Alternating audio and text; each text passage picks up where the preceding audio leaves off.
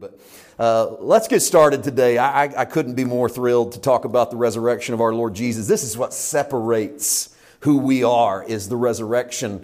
Uh, if, if we had the cross only, and we're going to get into what would happen in a moment if we had the cross only from a theological standpoint, from, uh, from a day to day standpoint, um, we wouldn't have trouble believing. I mean, the reality is a, a lot of a lot of what is difficult about resurrection and why the church, in some respects and circles and contexts, like Pastor said, has been hesitant to celebrate the resurrection is because it's the most unbelievable part of our faith. It's easy to believe you'd kill a good man. We look around the world right now and they'll kill a good man. It's easy to believe that somebody would try to make the world a better place and it would be rejected. That's happening all the time. It's believable that there's a set of principles that are bigger and better than the morality of the world. That's Jesus. That's believable. In fact, we would follow that. But a man comes out of the grave, that's unbelievable because we haven't seen that happen. So, what, what the most unbelievable and amazing thing about what it means to follow Jesus is not following a guy 2,000 years ago, not just following his principles or what he said, or not even just following him into the way of sacrificial death. By the way, if that's all we had in the faith, It'd be quite a faith. But it's following a man who come out of the grave and believing that you are living in a world of a resurrected man and that the world is literally a different place today than it would have been had Jesus not raised from the dead. I don't know if I can convince you of that today. I'm going to try. I'm going to try to show you that I think the world is a place that it, you couldn't imagine without the resurrection of Jesus. We couldn't imagine that world because of what God literally accomplished in the resurrection. And so I want to take you on a little journey this morning through the scriptures. Uh, we could pick any spot in any of the Gospels. We could take Matthew, Mark, Luke, or John's account because the Gospel writers don't all tell the same stories, but they all tell about the resurrection. Because how can you leave that out? And so I want to choose Mark's version of the story today. And if you go to Mark chapter 16, what I want to do is read to you about the resurrection. Just eight verses. I know there's a lot of text we can read in regards to the resurrection. I'm going to assume that you have the working knowledge that Jesus died on a cross, was placed into a borrowed tomb, and on resurrection morning, the day after Sabbath, the stone was rolled away and Jesus came out of the grave. Now, I'm not here today to, to prove that in the natural. I'm not up here going to present a slideshow of apologetics of why we don't think Jesus' bones are in that grave because of his physical resurrection. I can't convince you that Jesus resurrected from the dead. I'm going to try to show you why I think it's important, but the basis of why you follow Jesus is you truly believe he's a living Savior, not a dead Savior. And so if you're a follower of Christ, we're going to work today with the baseline understanding that we believe Christ raised from the dead. What does that mean? What does that look like for me and what does it mean for the planet? So let's read the story from Mark 16 1. When the Sabbath was passed, Mary Magdalene, Mary the mother of James, and Salome bought spices that they might come and anoint him. Very early in the morning on the first day of the week, they came to the tomb when the sun had risen, and they said among themselves, Who will roll away the stone from the door of the tomb for us. You notice the sunrise is a central figure. It's almost the next character. The sun is in the story of the resurrection. Don't forget that. Uh, the sunrise is a character in this play. Not just the women, not just the angel, not just the resurrected Jesus, but the sunrise. And the Gospels all bring this up about the sunrise because we had the death and the darkness of Calvary we had the dark day of Saturday of depression and discouragement and losing our love. And then we have the sunrise, and that's because the resurrection is supposed to represent for all of us the hope that the sun rises. That no matter how dark things get, how bad things get in our lives, that God raises the sun. The S O N Jesus and the S-U-N, the light in our life, and they become the same thing. In fact, the Bible says in the Old Testament that the Sun of righteousness shall arise with healing in his wings. And the word Sun there is S-U-N, and it calls him a him. The sun is not a him, it's an it. But when Jesus is the sun, it becomes a him. So the sunrise out of the grave is the sunrise in your heart because every darkness in your life holds the possibility of a sunrise in your life. And that's why the gospel works in the midst of darkness and hell. And when life isn't going well for us, the gospel works because it says, yes, it's bad. Yes, things are not going your way, but the sun also rises and his name is Jesus. How we, if we're not preaching that in the church, what in the world are we doing? I mean, honestly, if we're not giving people the hope of a resurrection, what are we wasting time coming in here for? Because some of you brought some stuff with you today. You brought some darkness and some depression and some discouragement and some stress. And dare I say it, some sin. That's okay. Welcome home. That's what the church is full of. People who have darkness and depression and discouragement and sin. That's the darkness that happens at Calvary. But the sun comes up and his name is Jesus. And there's hope for our todays and there's hope for our tomorrows. And even when there's questions and concerns and stresses at the resurrection, because watch this. Who's going to roll away the stone from the door of the tomb for us? I don't know what in the world's going on. How are we going to fix this problem? But when they looked up, they saw that the stone had been rolled away, for it was very large. And entering the tomb, they saw a young man clothed in a long white robe sitting on the right side, and they were alarmed. But he said to them, Do not be alarmed. You seek Jesus of Nazareth who was crucified. And underline these words, the three most important words in the Christian faith. He is risen. They properly put an exclamation point here as well. You can't proclaim anything more important then he is risen. We've said the three most important words in the English language are I love you, maybe, but I think they take a back seat to he is risen. And notice you don't roll the stone away. God rolls the stone away because resurrection isn't your job. Resurrection is his job.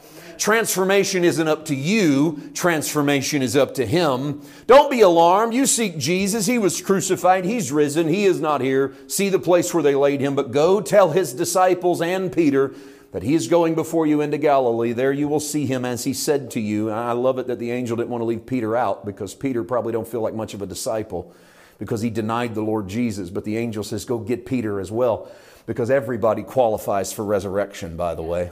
Nobody gets left out of the resurrection party.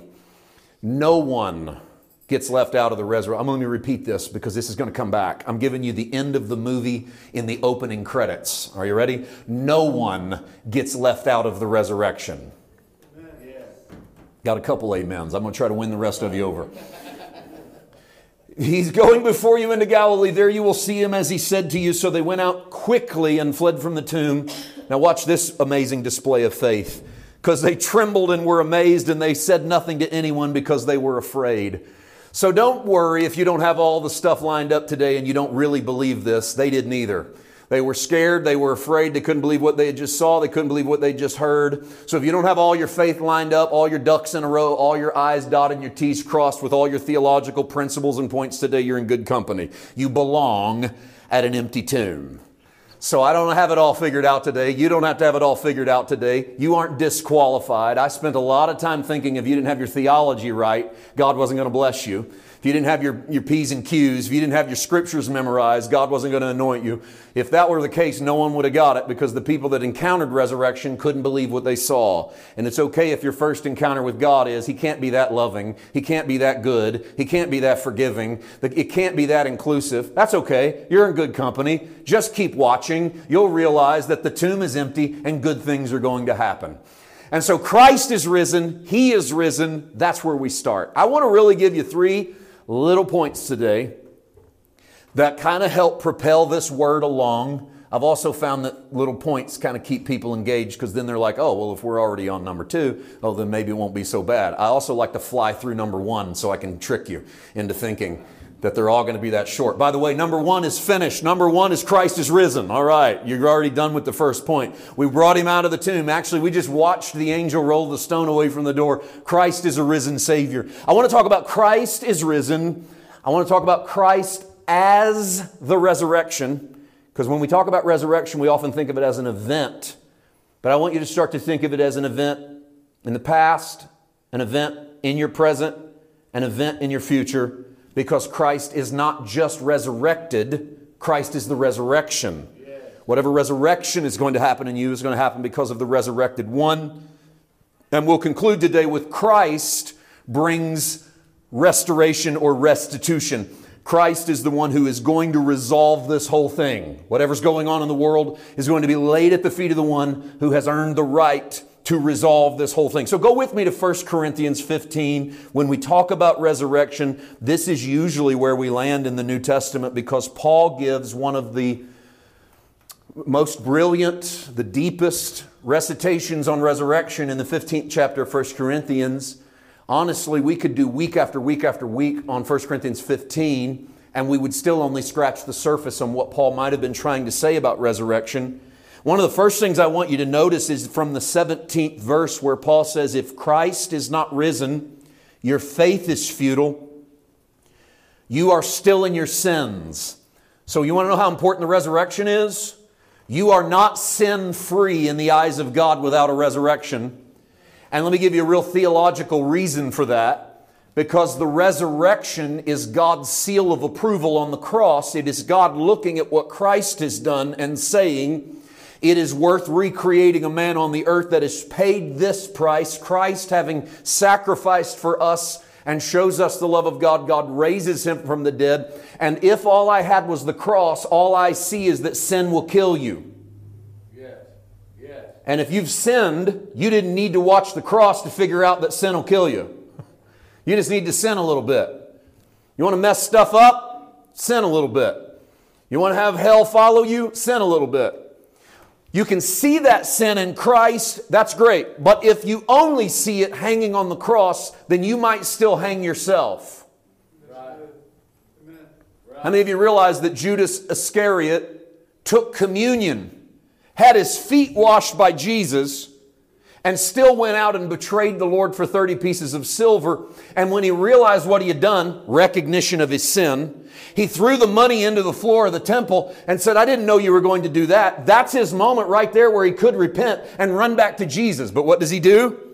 He runs to a tree, puts a rope around his neck, and hangs himself because your response to sin will be either to run to Jesus in hope that the sun will come up or run to the nearest tree and hang yourself on guilt, shame, and condemnation. And that's what we do with sin. We either run to the nearest tree and jump off because it is not worth living if we have to live in that, or we run to a Jesus. And that's why Paul said, if Christ didn't raise from the dead, you're hopeless. You might as well hang yourself because all you have is a man hanging on a tree. For your sins, you might as well hang with him. But because he's resurrected from the dead, that's why you don't come into church every week and we bring up all your past. And you bring up all your present. And we bring up all your future. Oh, preacher, are you saying that you think I'm going to sin in the future? Yeah, I'm not an idiot. Of course you're going to sin in the future.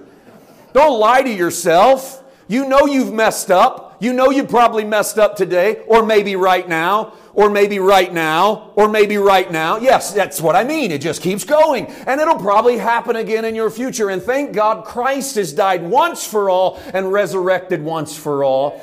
And that, that's where my faith lies. And so Christ is risen, and therefore I'm not still in my sins. And then I want to read in verse 20. Listen to Paul. But now Christ is risen from the dead and has become the first fruits of those who have fallen asleep. The Greek word there can mean dead, so we know that it does. So Christ is risen for those who have died. Verse 21 For since by man came death, by man also came the resurrection of the dead. For as in Adam all die, even so in Christ shall all be made alive. Let me stop right here for a moment and talk to you for just a bit about Christ is risen really put the cap on this first point and then just dovetail over into Christ as the resurrection. Why is it necessary that Christ is risen? Theologically, so that I'm not still in my sins, so that I don't just see Jesus hanging there because I can associate with a man guilty. I can associate with a man who deserves to die for what he's done. I can associate with someone who's hanging in shame. But the resurrection then puts all that in my past. The resurrection means the sun rises on a new me. The resurrection is my moment where the rooster crows. And when the rooster crows, it crows because the sun is coming up. And the rooster crows means my sin is behind me, my future is in front of me. So the resurrection gives me hope. But why does God choose to do it this way? You know, we talk a lot about what God can do and what God can't do. We love those little riddles. What's the only thing God can't do? God can't tell a lie. Ha ha ha ha. See, tricked you. You know, that's what I try to say. You only think God can do everything? God can't do everything. God can't tell a lie. Let me tell you something else God couldn't do. God created man from the dust of the earth and he breathed into him a life giving spirit. But God couldn't recreate man without destroying the whole planet. And he lost him almost immediately. Like he creates man and then man sins and man runs. Can you imagine? God, who's been here for time and eternity, decides to start a clock and put a planet into existence and pull men out of the dust and recreate himself on the earth. What a moment.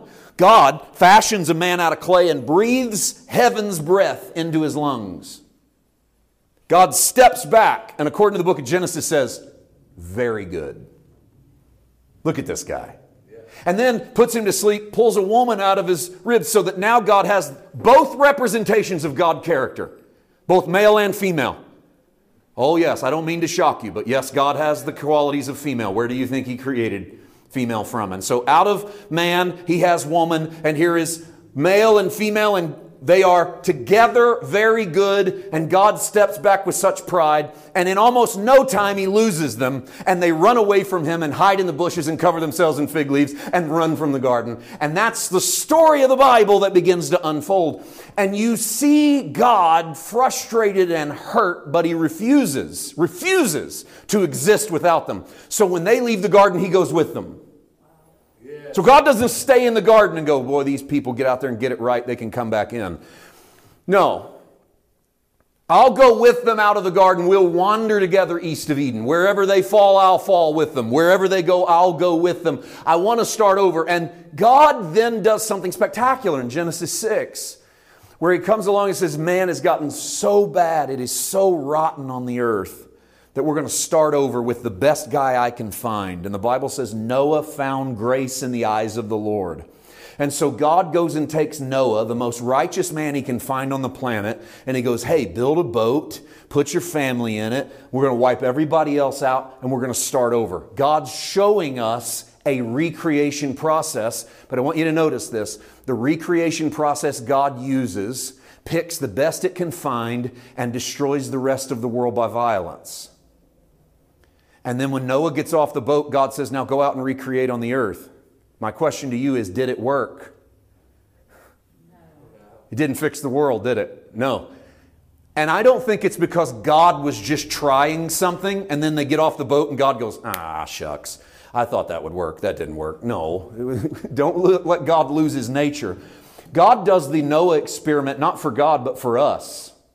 So that we will see that no matter how righteous you are, you cannot recreate the world in your image. And violence to destroy the evil of the world doesn't work. So if violence doesn't work to destroy the evil of the world, and no matter how good we are, we can't recreate the earth, God is left with a conundrum. How do we solve the problem of the earth, and how do we fix the problem of man? And so God becomes man, puts on the suit of humanity, becomes fully man and fully God. And at Calvary, he reverses the Noah story. What I mean by that is, at, at Noah's story, we take the best man we can find and we elevate him and we wipe everybody else out by violence. But at Calvary, God becomes the best man you can find, and rather than wiping the earth out by violence, he takes the violence of the earth and puts it into himself. See that? And he starts doing that from the moment he walks the earth. He can't just wait till he dies to do it. He has to do it every day. If your, if your neighbor strikes you on the cheek, turn to him the other one. Take the violence in and don't reciprocate with the violence that destroyed Noah, the world of Noah's day. Take it in, take it in, take it in. It's why right before the verse we read, Paul said, If our hope be in Christ only in this earth, we are of all men most miserable. What did he mean? If all we have is the Jesus that was alive, we're miserable because the life of Christianity is supposed to be a life of taking the violence in. If there's no hope for resurrection, what's the point of taking in the violence? Shouldn't we change our tact? If there's no resurrection, don't take don't let anybody run over you. If there's no resurrection, run over people. If they hit you, hit them back. Why not? Because it's the best we can do. And yet here's Jesus taking all the violence into himself. And so at Calvary, he says, Now is the judgment of this world. Now is the prince of this world, or is the Son of Man lifted up. And if I be lifted up, I will draw all unto me. And Christ takes all of the violence into himself to release the human family so that God, and here's my point, so that God can do what he couldn't do. What could God not do? God couldn't resurrect the dead unless we died. The only way to bring a resurrected man on the earth is to deal with the dead man on the earth, so God becomes the dead man on the earth. And he dies at the hands of violence so that he himself can roll the stone away and recreate himself on the earth. So, what Christ comes out of the tomb as is not just a guy who resurrected, Christ comes out of the tomb as Adam 2.0. God tried with the first man and the man failed. So God tries with the second, what Paul calls the last Adam, and he succeeds. Because in a world where the first Adam only knows how to survive by being good and killing the world around him, the last Adam survives by being the Son of God who takes in the violence of the world around him and then resurrects on the earth as a new man. So Christ is not only risen, Christ then becomes the resurrection. He becomes the symbol of the new man on the earth. He becomes the Adam that failed in the garden that succeeds in the next garden. And then God goes about the process He's been on for 2,000 years, and that is restoring the world we lost into the world that is to come and doing it through a resurrected man. And so God hasn't changed his tactics and decided to become a violent God when he showed us in Genesis 6 violence won't work to save the family of man. God doesn't decide, and this is somehow, sometimes what we do in Christianity is we think that Jesus is super passive and very loving and very forgiving, and, but he's only going to put up with this for so long because the day is going to come when God's going to get really mad at the world and he's going to come back in vengeance and kill everybody with bombs, missiles, nuclear warheads, and a sword in his hand, and the blood's going to run to the horse's bridle, and it's going to be the blood that God shed. And what we forget is that the book of Revelation is not a story about how God slaughters the earth, but a story about how the earth earth slaughtered God, and how Jesus then wins by becoming a new man on the earth. The blood to the horse's bridle is not merely indicative of people that die, it's the indicative of the blood that Christ shed for us at Calvary. That no matter what we do, we cannot wade through the violence that we have done to God. And the response of God is not to come and destroy, but to come and save by resurrecting Himself on the earth. God doesn't change His tactic at the end day and decide now He's going to get violent and start to do things man's way. He's already taken the violence in so that He can resurrect on the earth. What are we celebrating today? If not, there's a new man on the earth and his name is Jesus. So if Christ is risen, Christ is also then the resurrection. What does the resurrection look like? Reread that with me in 1 Corinthians 15. Look at this 22nd verse. As in Adam all die, even so in Christ all shall be made alive. And I would say this if you have, if you have doomed the family of man, and a lot of us have, a lot of us preachers have, we've doomed the earth to hell. We love saying little stuff like the world's going to hell in a handbasket. I don't know why they're in a handbasket. I don't know how they fit in that cosmic handbasket. I don't know why that's the only way for them to get to hell, but we love to say stuff like that. The world's getting worse every day. I'll tell you what, hell's taken over. Men are sinning like they've never sinned before. We love that. We get all excited when we can preach things like that. The degree to which we've been excited over that, when we finally become convinced of a resurrected Jesus, we ought to have an equal fervor at declaring an optimism for a resurrected world. And what I mean by that is God give us ministers who are as excited to declare victory and resurrection as they've been to declare hell and sin. They get all pumped up because people are failing, and maybe give us someone excited about the fact that the stone's been rolled away from the door, Christ is alive, and there's hope for the world if Christ is alive. Now, if you believe the Bible, then you've got to at least wrestle with this. Are you ready? Christ resurrected as the first fruits, which means Christ resurrected, but he wasn't the last resurrection. The resurrection continues. Paul in Romans 6 said, As many of us as have been baptized into his death have been raised into his life. And he said, Therefore, we shall walk in a newness of life. So, Paul proclaims the resurrection to be attainable beginning in this life. Not merely when I die, oh, fingers crossed, believing in a resurrection, someday I'm going to live again, but rather that when I met the resurrected Christ, the resurrection began to happen in me. It didn't stop happening in me, it started happening in me. And the resurrection that's happening in me is still happening in me. It's why I'm realizing I'm not who I used to be and who I thought I was. And I'm coming into a sunrise on new ideas about myself. I'm starting to realize maybe I'm forgiven. I'm starting to realize maybe I'm righteous. I'm starting to re- realize maybe I'm the daughter of God or the son of God. I'm not saying I'm another Jesus, but I belong in his bloodline. I'm starting to realize that if he was the first resurrection, I'm part of the next resurrection, and I'm not only part of the future resurrection, it's something I can have now. Otherwise, you're still in your sins. You're of all men most miserable.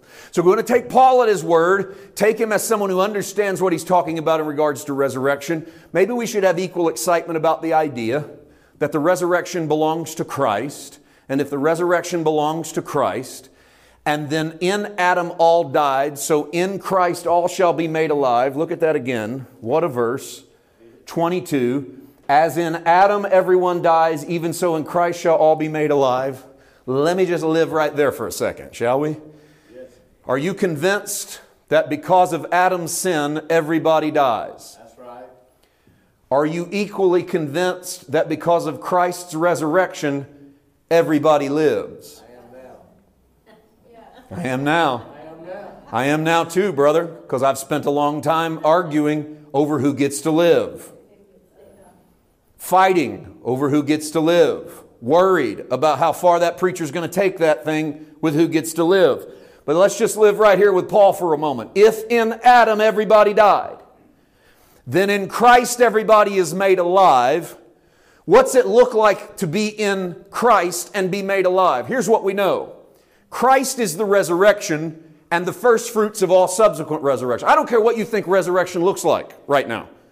For you, that might only be bodies coming out of the ground. Okay, fine. For me, it's a lot more. I think I got at least Romans 6 on my side that Paul thought it was a lot more than that as well. In fact, I think I got Jesus on my side in John 11 when he says to Martha, Martha, do you think Lazarus will live again? And she goes, Oh, yeah, he'll live again someday in the resurrection at the last day. We're always last day people. Even back then, we were last day people. Well, at the last day, he'll live again. And Jesus goes, I am the resurrection. Yeah. Did you hear that? Not, I'll be the resurrection. I am the resurrection, Martha. He goes, What are you talking about last day? Don't give me last day gospel. I am the resurrection. He goes, I'm the one that makes people live. You meet me, you can't die. Yes. Is that what Jesus said? Yes! He said, If a man believes in me, though he is dead, yet shall he live, and he shall never die. Right. Which means if I meet Christ, I come out of what I'm in, which is death, and I go into what he is, which is life. Therefore, if I was dead in Adam, I must be alive in Christ. Here's the toughie. Here's the kicker. If Christ came out of the dead, how in the world does everybody resurrect at the end of Revelation? The Bible says they shall all come out of the grave the good and the evil. Everybody comes through Christ. Listen, I don't know what God does when He sorts them out. I leave that up to Him. But I know that if they come out, they didn't come out in the first Adam, they came out in the last Adam. So if everybody comes through that grave resurrected, how'd they get there? Through Jesus. There is no other way but through Jesus. Now, I'm going to let him sort out what he does with them when he brings them out. But I'm here to tell you this If you believe in Adam, they all died. You ought to be equally or more excited that in Christ, they're all made alive because Christ is our resurrection. This is why we struggle in the church with liberty and freedom and identity when we don't preach Jesus resurrected. Jesus, I've said this for a while, Jesus is becoming the hardest person to find in the American church. We can find celebrity, we can find song, we can find church growth, we can find structure, we can find money, we can find power, we can find fame. We can find principles and equipment. We can hardly find Jesus. We've been taught to be in love with everything love your neighbor, love your city, love your nation, love your church, love your Bible. Where's love your Jesus? Yes. Just to fall in love with this resurrected one and realize that the reason you are what you are is because you've met that resurrected one. You see, I don't know how this all goes down, but I do know that while I'm here, I want a relationship with the resurrected one. Because I don't want to walk around only identified in my first Adam, my death. I want to know and experience the resurrected man. I don't want to wait till I die to experience the resurrected man. Not once I know it's available. Like, you can have all this stuff when you die, or you can start having this stuff while you're alive. Which do you prefer? Well, I want to know him now because I want to experience who he is now because who he is now makes a difference in my life. And that's what I want. And so Christ is not only risen in the past, Christ is our resurrection in the present, and Christ shall be the resurrection of the future. And I want to participate in that now. And finally, Christ is the restitution or the restoration of all things. Go with me to Acts chapter 3 as we land this. I want to show you the Apostle Peter, and he's preaching in Solomon's porch in the third chapter of Acts. This is the early days of the church. Very little structure, very little set in order, very little as, as far as even the local church community. They're just meeting.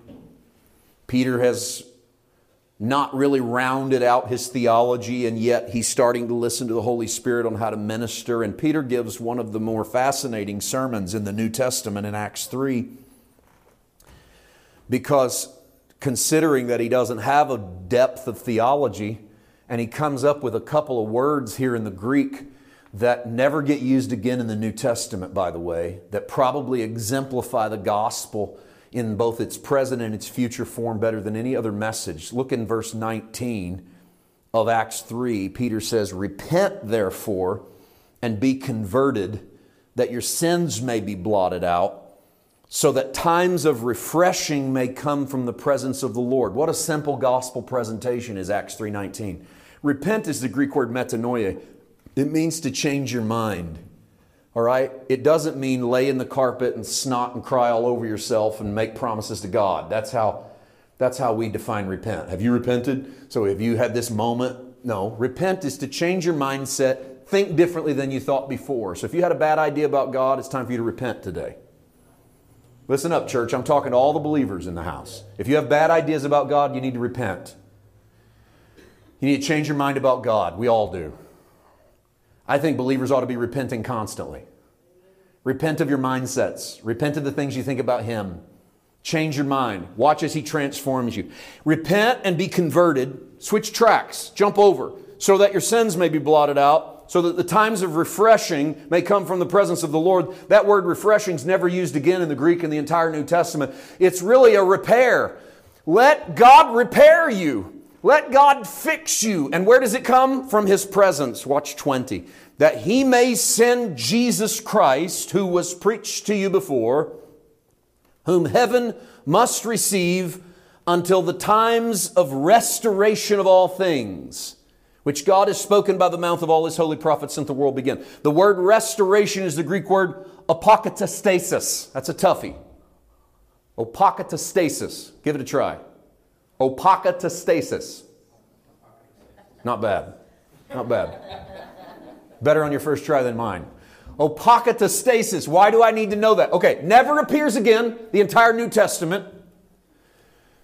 And it's a combination of two Greek thoughts. One being the Greek thought for back again. Back again. The other, the Greek thought for to set in order. Put them together. To go back again and to set in order. It tells you that it used to be one way.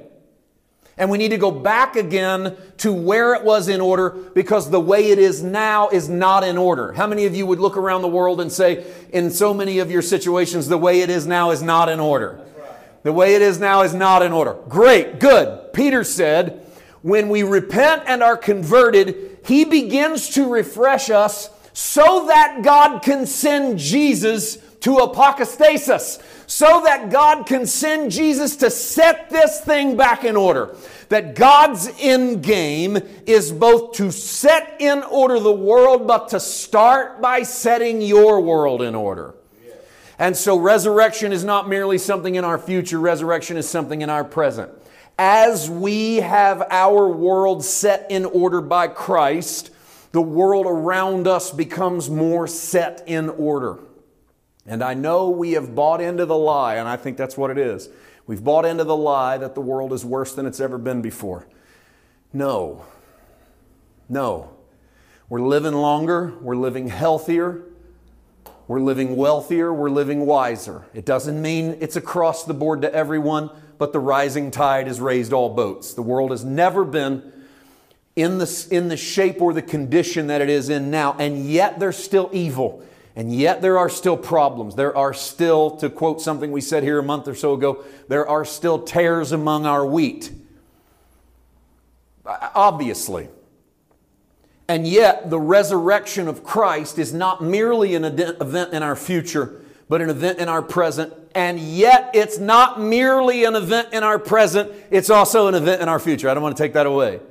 Because the beauty of the Bible is that it tells us that God is going to restore all things. So, I don't know how the world becomes all that God wants it to become, but I know that it's in His hands and He isn't finished yet. And that I get to participate as I let Him transform me, and my job is to repent and be converted. Say, well, your job should be to live better. No. My job is to repent and be converted. Living better comes out of my conversion. Living better doesn't make my conversion. Oh, I truly believe you'll live better as you meet Jesus. How will you not live better? You have the resurrected one in your life. But we repent and we are converted to Him, and the restoration happens in us. The reformation happens in us as the restoration and the restitution happens on the earth. So, what we know is that the resurrection means that God took all into Himself at Calvary so that he could create a new man on the earth, so that the new man could be what lives inside of us, that we can be a part of that new creation. I am so thrilled to stand in front of you as a fellow believer in a resurrected Jesus because I truly believe that I have died in the old, the old Paul has died in Christ at Calvary, and the new Paul has been resurrected in the new man in Christ. And that doesn't mean that there are no mistakes or pains or problems. I interfere. But it does mean that I get to participate in the rich tradition of 2,000 years of the church that firmly believe in the resurrected Christ as the definition of who we are. If we will start to believe this and proclaim this and preach this, and start to believe that if Christ is truly the first fruits of a resurrection, then everybody else comes in through that, there's no one that'll walk through our door that we won't think qualifies for sitting in the presence of our Jesus. It won't exist. You won't find anybody that you go, eh, I don't know, man. They're going to have to do this, jump through this hoop, commit to this, commit to that. We don't start by pushing people into the to the codes and the moralities that we've learned or that we've adopted. We start by accepting the resurrected man as the reality for everyone baseline. Everyone baseline. The starting point is a resurrected man is Christ. Let God do the work in that. If we could get there on the individual level, we might start to have hope for the future of the world and realize that in the end, what God is going to do is restore all things back to Himself. So, you want to know how this thing ends? You go to the end of the book. And I know what we love to say, and this is just because we won't read Revelation, we only listen to people talk about it. We love to say stuff like, I've read the end of the book, we win. Okay, first of all, you haven't read the end of the book, or you wouldn't say, I've read the end of the book and we win, because one of the things that is offensive, yes, I said offensive, one of the things that's offensive to most of us Christians at the end of the book of Revelation is that the gates are open at the New Jerusalem, and all the whoremongers and the doubters and the evil and the faithless get to come in and eat from the leaves on the tree of life. And if that ain't offensive, you haven't been listening to most of our gospel in the church. Because we cannot, it's unfathomable that the Bible ends with the gates open so that everyone gets to come in and eat that wants to. And that God's final message is not turn or burn at the end of the book. God's final message is, and the Spirit and the bride say, Come. Come, you who are thirsty, and yeah. drink of the rivers of the water of life freely. Freely. Freely. So, if you've read the end of the book, you're either offended at the freely or you're in awe of a resurrected man who turns to the rest of the earth and says, The water of life is coming out of me. The solution is here. Come and get it. Now, what church do you want to be? Yes. I know what church you want to be. It's why I'm excited to come here. You want to be the church whose doors are open, that goes, Hey, come in. Right. Freely it's been given to us, freely we give it to you Yes. we show you the resurrected man, not just the crucified man. Because if he's crucified only, you're still in your sins. Right. But he's resurrected. Oh, yes, we're going to introduce you to the crucified one because you're going to have to go meet him there. Because when you go to the crucified one, that's where you lay yourself down. That's where you put your stuff on the altar, and that's where you say, I'm not what I need to be, and all this stuff in me needs to die. And that's a great admission. But we don't stop you there, and we don't take six weeks to get you graduated to a resurrection. We instantly show you the reason why the cross matters is because Jesus doesn't stay in that tomb. And you're welcome to come in today scared and afraid and uninformed. If the women in Mark 16 could be so scared they couldn't roll the stone away, and then when they had it rolled away and they saw that the tomb was empty, they were so afraid they left and told no one. They're not good evangelists. We would even accuse them of being ashamed of the gospel. How can they possibly be God's people if they're ashamed of the gospel? And yet, there they are in living color on the page because God knows the resurrected man's already on the earth whether you like it or not. The end of Mark 16, the resurrected man's already on the earth whether we like it or not. I love to say this to people God loves you and forgives you whether you like it or not. Yes. Yes. God's going to open the gates to the city and pour a river into your life, whether you like it or not. Christ is the first fruits of all resurrected men, and they all resurrect whether you like it or not. I'm not asking you to figure it all out uh, theologically. I'm asking you to accept the fact that the resurrected man happened whether you like it or not, maybe even whether you believe it or not. And then let that resurrected man go to work in you and say, Because he lives. We sing that song? Because he lives, I can face tomorrow. Because he lives, I live also. That's restitution. That's restoration. The times of God's restitution is not God coming back and flattening the earth and then rebuilding it and starting over. You know why we say it won't be with water but fire next time? God's going to renovate the world by fire? You've heard that statement? At Noah, we saw God show the violence of water to flood the earth and start over. God doesn't do that again. Instead, He brings fire, but the fire isn't the fire of man. And it's not burning the earth like a crispy critter so God can recreate it. It's Jesus, the baptizer with fire. The Bible said there is one, John said, There's one coming after me who is preferred before me, whose fan is in his hand and he will thoroughly purge his floor. And he will gather his wheat into the barn, and he will burn his chaff with an unquenchable fire. The fire that God is going to use to renovate the world is the fire of Christ, and it renovates your world when you meet him. Because his furnace goes to work on everything in you that needs to burn up. You walk into that furnace and you hold hands with Jesus. You are Shadrach, Meshach, and Abednego. The binding is on your wrist and the binding is on your ankles, and you waddle into the furnace of God. And who do you meet there? Nebuchadnezzar said, Didn't we throw three people in the fire? Who's this fourth man? He looks like the Son of God. The Bible says, And they were not burned, not one hair on their body was singed, save for their bindings. And what that means is when we meet Christ, we meet him in the middle of a furnace. And what burns off of us is whatever binds us, whatever has tied us up, whatever has restricted us, and whatever has held us back. And what lasts out of the furnace is the new man on the earth who walks out of the empty tomb brand new.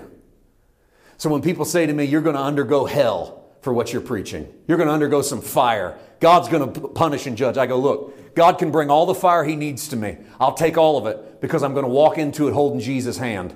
And whatever needs burned off this guy is going to be burned off in Christ. And whatever needs burned off in you is going to be burned off in Christ. And when they walk through the door and you're positive they need some stuff burned off of them, bring them into the furnace and let them meet the Jesus that holds their hand. And, they, and let them know there's a resurrected man on the earth. And the only way, the only way to walk out of that furnace is just hold on to the hand of Jesus. That's it. That's the resurrection. That's what we have. How can we not celebrate this? Yeah. We don't just celebrate it once a year, but how could we miss celebrating it once a year? To celebrate the fact that there's a living Christ. And he's not way off in the heavens alone, but he's in us doing his work on the earth. We're trusting him for the restitution of all things. Would you bow your heads with me for a moment? I just want to pray and just let this settle in your spirit. Just do as the Holy Spirit. Respond as the Holy Spirit calls. Father, in Jesus' name, I pray that you move across this house onto your people. Father, as we have spoken of your death and your resurrection through Jesus, I pray that we have shined a spotlight on Christ that has made him lovely, that is causing the hearts of your people to turn towards you. I pray for someone in this house or watching or listening to this message who is in the darkness. The sun is coming up. May they have that belief and that faith that the sun will rise on whatever it is in their life. Father, we don't understand. I don't, I don't believe anyone when they tell me they understand the resurrection. We don't understand the resurrection. We receive the resurrection. They didn't even understand it, and they're standing in front of an empty tomb. Who am I? I don't understand it. I receive it. I'm a follower of Jesus today, God, not because you said some good things at the Sermon on the Mount. Not because you healed the sick or walked on the water. I'm a follower of Jesus today because I truly believe you raised the dead, and his name is Jesus. And that faith in him is allowing that resurrected one to go to work in me. And if there's anyone here today who's starting to believe that, maybe for the first time, reach out and hold their hand as they walk through that furnace, because it's a furnace. And Father, whatever, it may be someone's believing that for the thousandth time. I'm believing it for the ten thousandth time today. Hold my hand as I walk through the furnace, trusting you for your life. We receive the resurrection in whatever its form, whatever that means, we receive it in Jesus' name. Amen.